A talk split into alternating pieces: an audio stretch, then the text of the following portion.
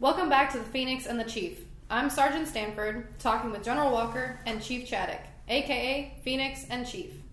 For more details about the Stop movement and the, how that has affected us here at PSAB, check out our town hall on Facebook or DVIDS at www.dvidshub.net. Thanks for all our loyal listeners for your support and feedback. It's always appreciated. Time to get down to business. Let's hear from the Phoenix and the Chief. Hey, everybody, thanks for all of you who showed up at the town hall that we had this week. I hope you found the information was helpful. And you can find the video recap of that on the shared drive, and it's also on DVIDS. Uh, so you can pass that out to, to your friends and your battle buddies. There were some great questions out there. I think this is going to continue to be hard, and what's going to see us through this is a disciplined approach. And that's going to mean at the individual level, keeping your social distancing, but not socially isolating yourself, keeping up your hope, creating your own joy, and then being strong for our friends and family members who are back at home dealing with it in their own front lines uh, in the United States. And as always, if there's more more questions that you have, go to your chain of command, come to public affairs, we'll get an answer to you. Yeah, without a doubt. Thanks, thanks for everybody that showed up, and thanks for sending in all the good questions to Public Affairs. We enjoy answering them, and we enjoy seeing your the sparks and the things that you're talking about about around the LSA and the rest of the camp. Uh, speaking of sparks, man, I tell you, the fire department has actually been slaying it.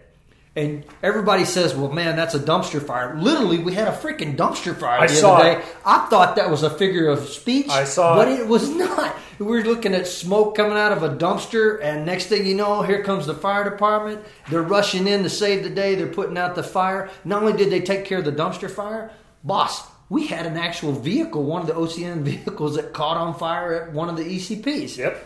Holy cow! So these guys are spraying and praying and putting the water out on the on the fires, and we appreciate that because that helps keep their skills sharp, even though it was small little instances. So when they marry in with the rest of our first responders, the medical and the, and the cops, everything goes seamlessly, and everybody needs to keep their skills up while we're over here in the LSA.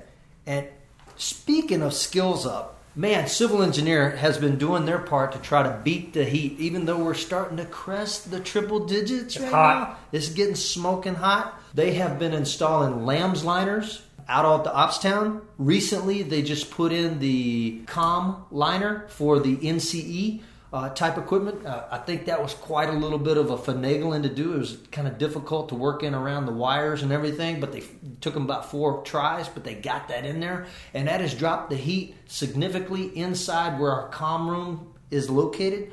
And hey, why is that important? Because it gets megatons hot inside that little tent, and if we're not properly cooling that thing, then the entire network shuts down. And so it needs to be cooled. Shout out to CE while we're still doing different things. Does that mean we have shade coming, boss? There is shade coming. We got shades coming uh, for the aircraft out on the Viper ramp, and we got a project that will put up some great big shade. I don't want to call them tents. Think about uh, the shade that the the folks put up outside the DFAC, outside the LSA DFAC. Think of that on a great big grand scale. Not quite as big as the stuff at Al or Al Dhafra, but kind of like that. The great big shade stuff. Uh, and that's going to be on the boardwalk right near the barbershop and the gym. Oh, that'll be great. If that material gets up, it's going to drop the temperature probably at least 15 to 20 degrees while everybody's soaking up the Wi Fi, flipping tires, and doing whatever else they do out there. A couple of days ago, I saw people playing some soccer. I saw a guy out hitting a hockey puck. It's amazing what we use that boardwalk area for. So when we get that shade, it's really going to take off. Hey, just a public service announcement on disinformation in the current environment. So, COVID 19 has everything turned upside down. We understand that, and we're going to have to stay disciplined in our approach to stick to the facts as we know them. There's a lot that we don't know yet about this disease, about how to, to handle this disease, and how we adequately and promptly react to it. We're taking our best shot as described by the CDC and following national and command guidance. And that's where we need to stay focused.